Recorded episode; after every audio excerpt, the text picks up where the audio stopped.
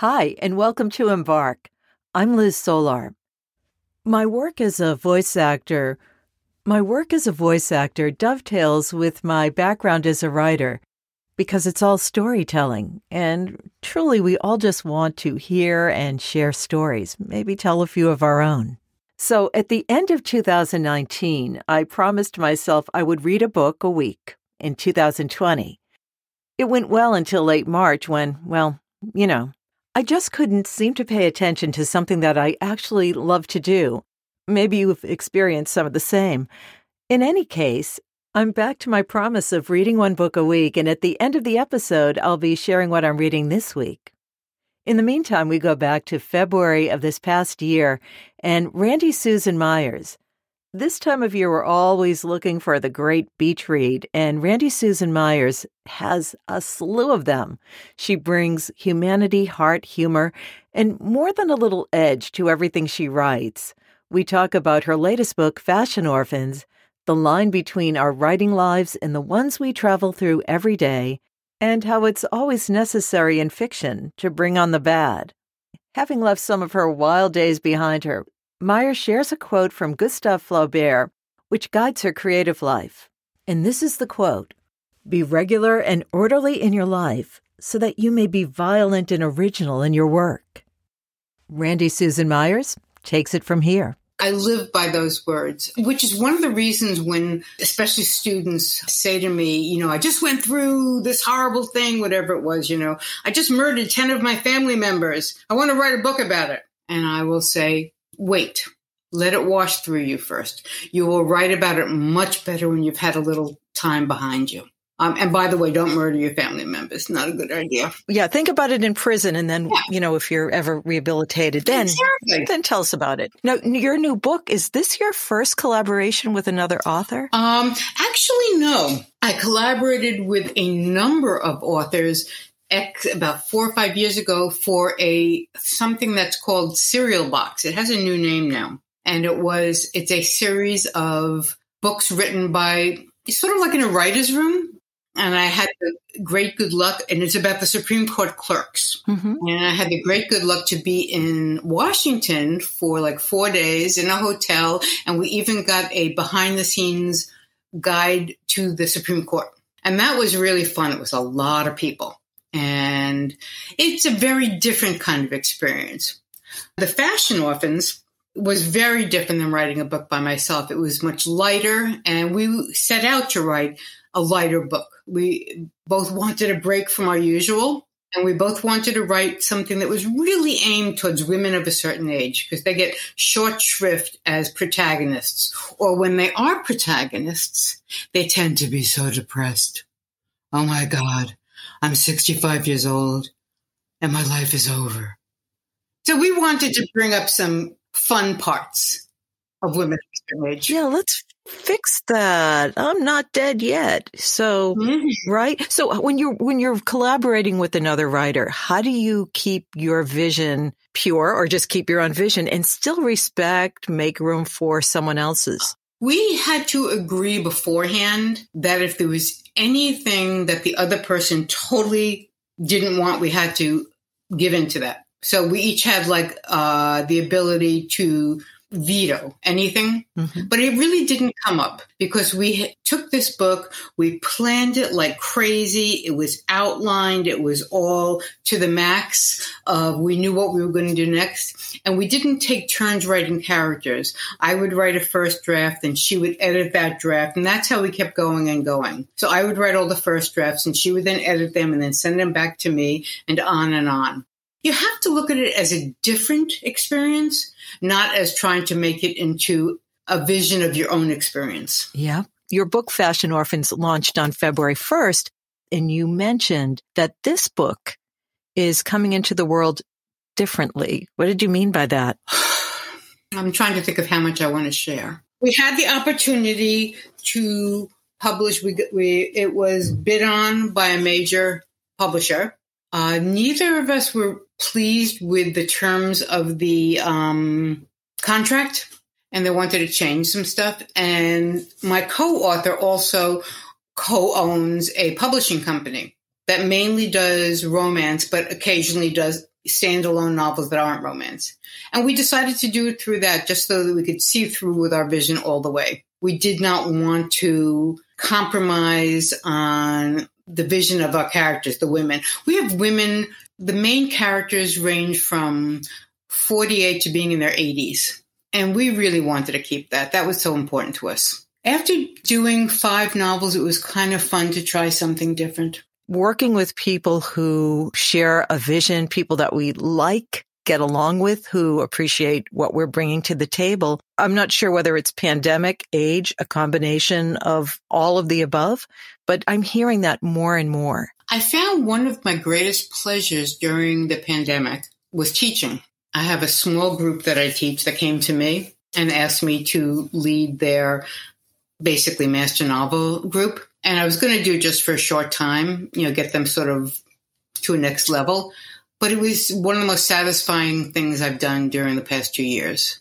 And I'm very lucky to be able to say that you know, that song from a chorus line, What I Did for Love. It's all of that, that you just can't yes. regret it. And just the opposite. So glad that all the things that we do bring us to whatever point we are in life where we're doing something that we love. And, you know, at this point, the experiential is as important as the paycheck. Right all of our art is autobiographical, right? I think Fellini said something like, even if I set out to make a film about I think it was actually filet of sole, but I always say spaghetti. It would be, you know, because it's, you know, Federico Fellini. Um, he should be making a movie about spaghetti, but he said that it would be about me. And in all of your books, there's a little bit of DNA about, oh, this is a part of Randy's life. Not that you actually did all of those things or, you know, you are not your characters, but there's a little bit of truth, a little bit of you in every book that you've written. Mm. That's true. That is so true. And I have to say, I'm a little suspicious of people that say, oh, there's nothing of me in that book. Well, then why did you write it? I believe that the emotional resonance of oneself, if they're not in your characters, then a little bit of shame on you. You're not probably not going deep enough. Um, and I mean that not in terms of you not doing a good job. They could, it could be beautifully crafted. People always ask me, is that you in the book? And first of all, yes, every character has a part of me, but I always go back to Carolyn, Carolyn Parkhurst Rosser, who wrote a book called The Nobodies Album. And in it, a wonderful book. And in it, people are always asking, is this you? Because her main character is a famous novelist. And what she says is, when you make cookies, you use butter and you stir that butter in and you mix it up. And when you take the cookies out of the oven and you bite in, you don't bite into a slab of butter, but boy, does that butter flavor the cookies. That's what authors' past lives are, the butter and the cookies. And that's how I look upon my experiences. And I certainly draw my experiences. And the nice thing is nobody will ever know what I really did and what I didn't. Right? It's a nice little parlor game to set up. Like, oh, what, what part of that is true? Don't you wish you knew? The, one of the through lines to several of your books is this. And I know that you were involved in social service and working with the victims of domestic violence, but there are a lot of poor excuses for husbands or partners running through a few of your books. Is that influenced by your past? Um, do you just need a really great antagonist for your protagonist? Well, first of all, it's fun to hear you say that because a couple of my husband characters, people have said are too good to be true. So I guess I go both ways, uh, back and forth. It is much more interesting to write about bad people or complicated people than good people you need to have complicated people who show both sides. Nobody's all good or all bad. Well, some people are, but I don't write about them. But flat villains are no fun and flat good guys are no fun. And that's what I like to bring out the bad parts of all of my characters, including the protagonists they make bad choices. They do stupid things. We all do. That's a, that's what's called the journey of life. I mean, anybody who says they've never done anything even akin to the people in their books, well, they have a good dissociation policy. Totally agree. And you know, I was thinking specifically of the widow of Wall Street and accidents of marriage where they weren't, it isn't that they were, well, maybe one of them was kind of a bad guy, but, but, sort of the um, conflict that runs under a marriage or under life that you're right. They're maybe not bad people. There are bad choices for sure. And they do bad things. And I worked for criminals with criminals for 10 years one of the many things I learned is A, they're all the stars of their own show, just like we are. They all have a story they tell themselves for the evil deeds they do. And one of the things I did as before I'd walk into group, you know, two or three nights a week when I would run these groups um, of 12 to 14 guys was love the sinner, hate the sin. I, I, tried to pull up, you know, the Mother Teresa side of me. And I think I stole that from um, Dead Man Walking. Uh, who's the woman this is going to be one of those Mad Libs conversations where, like, eventually we'll get like a few of the letters of her name. Prejean, Sister Jean Prejean. Yeah. Oof. So I call it, I, amazing. That, that is a miracle. So I, so I would call up Sister Jean Prejean and walk into, the only way I could walk with those guys, work with those guys is to try to find their humanity while I wouldn't condone their sins. And that's the same thing I try to do with my characters whatever mode of communication we use, we want to connect with whoever that is and, and understand. Is, is that not one of the reasons why you write? I think originally I started writing because I love books so much and I love reading is basically my life. I don't think at any night in my life have I ever been able to fall asleep without reading first. Even during the worst of times when I might have been very drunk or feeling sick or whatever, I just, I mean, reading kept me going through my life. So I just wanted, so that to me was the highest form of purity was writing. Mm. And then I found that writing helped me discover myself and helped me heal myself as why I hopefully presented great books, fun books for people to read as much as some of them could be fun. Like when I wrote Waisted, which was one of my most controversial, controversial books with readers, mm-hmm. that's uh, writing about weight. I found myself really exploring stuff that I had never let myself look at. And it helped me a lot, a lot, lot, lot. So are you at liberty to share any of that? Sure. Um, I wrestled with weight issues my entire life, not just in terms of being heavy, though there were many times in my life that I was heavy, much heavier than I am now. Also, it was an emotional issue for me in a huge way, in the way that when one, it sounds small, but in the way that it can press on you every moment. You know, I had a very critical mother about weight. She was very thin. My sister was very thin. Everybody was thin, and I was not. Um, and I would wake up every morning with monkeys chattering in my head about being fat. Once I wrote this book and really explored to the deepest extent the stuff women have in their head, and I also put on top of it a reality show and, and all sorts of stuff, I was able to say, oh, okay. And to be honest, I found a way to manage my craziness with my weight in a, a way that's satisfying to me. It's still crazy, but it works for me.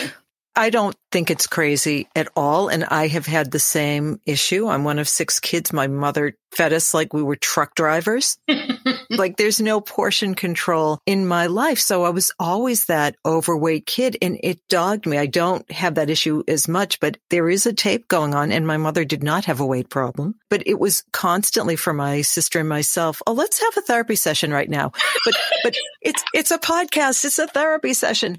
It does form a lot of your own self image and it goes beyond the weight. It goes beyond the physical. And that's why I wonder when people say they're not writing through anything. I know what the obsessions I'm writing through over and over again. And if I don't go deep enough into it, the book is going to be not as satisfying. I know to me.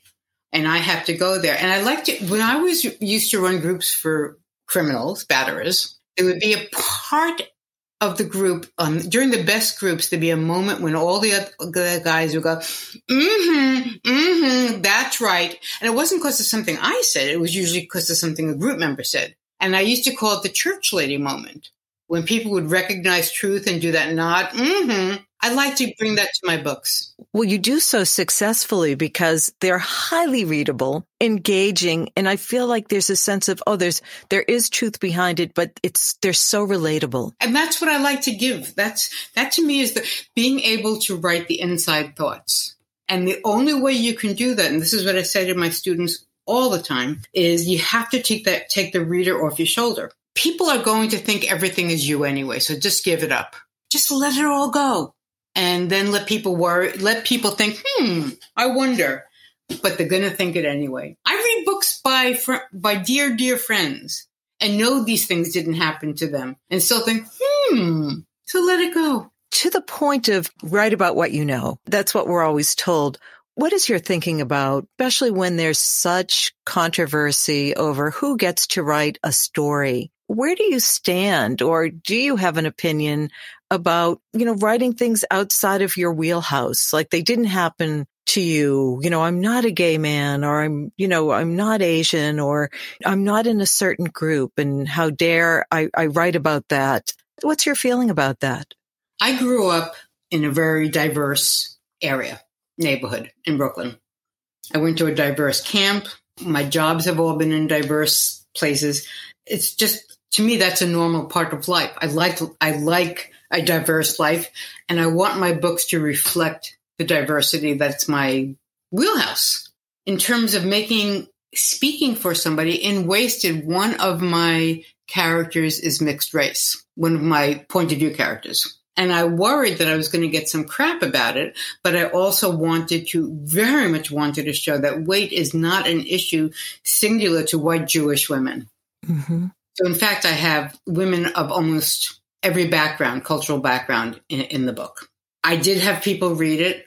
I couldn't over worry about it because um, I just tried to be super, super aware. I wrote the book that I felt was truthful.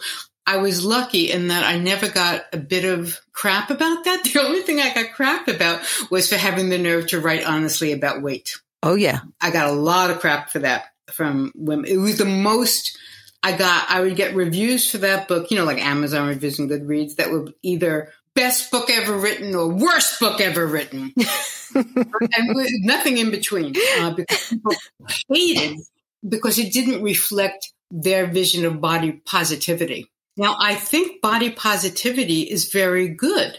Unfortunately, many of us do not feel positive about our bodies and we need to explore why. And one of the characters in my book, not a point of view character, is a very evil man who leads the women through horrible workouts.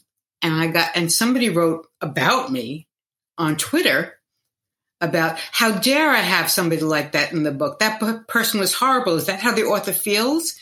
It's like, whoa. Yeah. And if I write about a murder, it means I really want to murder somebody. Um, so I guess that's a long way to answer your question is I do believe we should all question ourselves as to what we think. Mm-hmm. I don't think I am presenting the one true vision of anybody, including white Jewish women. I believe that I want to have diverse cast. I will continue to have a diverse cast. If I'm going to have a point of view character that reflects a different background than myself, I do need to question it and make sure I do it as well as possible and have a number of people read it do your research, right? As much as you can without making it sound like, you know, I'm always worried. Are we turning into like Wikipedia? We can't write about this unless we're really explicit about explaining what this character is about. And, you know, on the other hand, we can be bonked over the head by people who say all the characters are white Jewish women doesn't she have a, a, larger worldview? So it's, I feel like sometimes, you know, you're damned if you do, damned if you don't. Well, I got a great response from somebody, a friend of mine who is African American, although she does come from Brooklyn like me, who said, damn, how did you get inside our heads like that? And the way I, the only way I think I do, there's two things I, I can do well. One is I can imagine myself into people's heads in a scary way, including um, people who have stolen billions of dollars. I have a good way of telling myself, of knowing this, feeling the story that people tell themselves. The other thing that I do that I recommend people do is if you're going to write a character, any character, whether you don't know their job or their background well or anything, is read memoir. So I read 30 to 40 memoirs for every novel I write in order to bring up as many emotional truths as I possibly can. I, I just wash them all through me. And I did that around weight. I did that especially around African American women's issues about weight. I did it about being mixed race. When I was writing um, The Widow of Wall Street, which is about money, man, did I read a lot of memoirs about from thieves and children of thieves and wives of thieves. So you have to walk into another life carefully, but deeply. Randy, that is so impressive because I'm sure beyond the 30 to 40 memoirs that you read for these books, that you write, these works of fiction, you're doing other types of research as well. Oh, yeah. Oh, definitely. What is the best type of research for people who want to write fiction? Where's a good place to start? Because people feel like they have that book inside of them and they don't really know where to start. And then they think about how can I write it so I'm marketing it to this audience? I never write thinking about who I'm going to market it to. I've never have. And I've been asked by my agent and other people to do more of that, but I just can't. So I really can't say how to do that. I think if you write truthfully is the best way. It's not like I write read books just about me. I read so all across the board. Um, there's not a type of book that I haven't read or genre. What I always start with is what if. And like with the murderer's daughters, I started with what if two sisters watch their father murder their mother? How would they grow to be adults? So that's it. I just start with a what if always. One acting conceit is, you know, you're living truthfully in imaginary circumstances. Yes right? Yes. Wow. That, that's it, Liz. I don't, in fact, it's funny. The one thing that really got me to be able to do public events was reading a book sidebar called Naked at the Podium. Yeah. You probably have read it. It's written, you know, written by actors for how to authors should present. Um, but that's what I always, always think about is how are you, how deep can you get inside your characters? And I go so deep. You do. It, it's, as they say, all on the page. So what is the next book about? Often with my books, I keep going back and back and back until I hit the sweet spot of really knowing the motive, really know what I'm writing into here. Um, but it's basically goes back starting in around 1964 and coming forward almost to the present about the world of political activism and communes and trying to capture that world in a way that I feel hasn't been captured quite right. It's also often written as though it's like either groovy or all just like hideous um, Charles Manson type of stuff. And I'm trying to get to that innocence that often led to not such great stuff. And you have some authority with that. You lived in Berkeley at, at a certain point in your young younger days, right? Yeah, I, I, lived. You know, when, when my kids were young, we lived with another family, and I lived in a you know communal situation in Berkeley, and I was very politically active. Um, and so I'm trying to take some of that, but the what if that really got to me about this book was uh, when I was with some friends who were about 10 years older than me.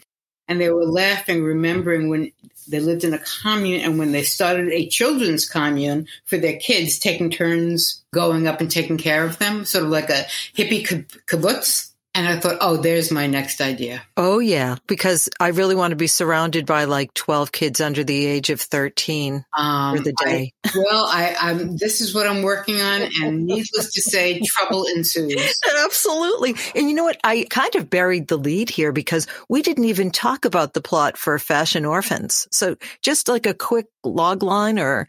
Well, it's about. Give the people a reason to read your book. Estranged sisters, half sisters. One represents Brooklyn and the Gap. The other represents the Upper East Side and Bergdorfs, both of whom are in dire need of money and a, a new, sort of a new life lift. One's a widow, one's been left by her husband. And their mother dies. It starts after their mother dies, and they think they're going to get a ton of money. And what they get is a really bizarre collection worth a lot of money but that they have to run by a lawyer in order before they decide what to do with it. And it starts off a path towards getting back together and changing their lives. And they have a difficult relationship with their mother, but they relearn who she is after her death. Isn't that profound and true? Yes. For many of us, the mother daughter I never had as much compassion for my mother as when she, my kids started to get older, mm-hmm. you know, number one. But as I saw the things that she might have wished for in her life that didn't come to fruition, Yep. like it's like, oh wow, she's not just mom, she's a real woman. And that's what this book is really about. And her group of friends and how they get to know her group of friends, a, a group of older women um, in their, you know, 70s and 80s and how it changes their life. Wow. Well, that that is next on the you know that to be read tower. Mm, oh, yeah. I know what you're saying. I'm so glad that you did this. Thank you so much. Oh, thank you, Liz. I'm so glad too. And let's hope, like, when this is all over, we can see each other in person again. Big appreciation for Randy Susan Meyers, who you can learn more about at randysusanmeyers.com. That's R A N D Y S U S A N M E Y E R S dot com. A couple of other books by Randy that you might enjoy Accidents of Marriage and The Widow of Wall Street. Here's what I'm reading this week Happy Go Lucky by David Sedaris. It's, his, it's a book of his latest essays. I've always been a fan of Sedaris, humorist, essayist, and satirist.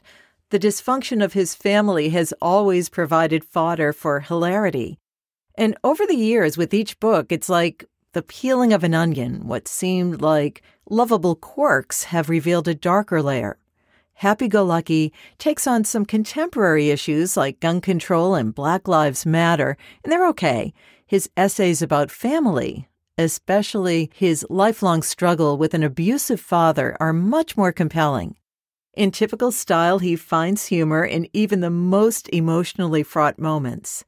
After paramedics take his 95 year old father away from his assisted living apartment when a grandfather clock falls on him, leaving him bloodied, an ambulance takes the elder Sedaris to the hospital and David stays behind.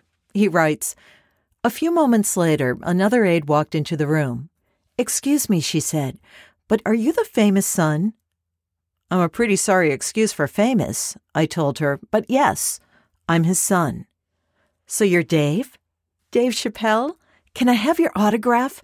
Actually, can I have two? Um, sure, I said. You gotta love that trademark self deprecation.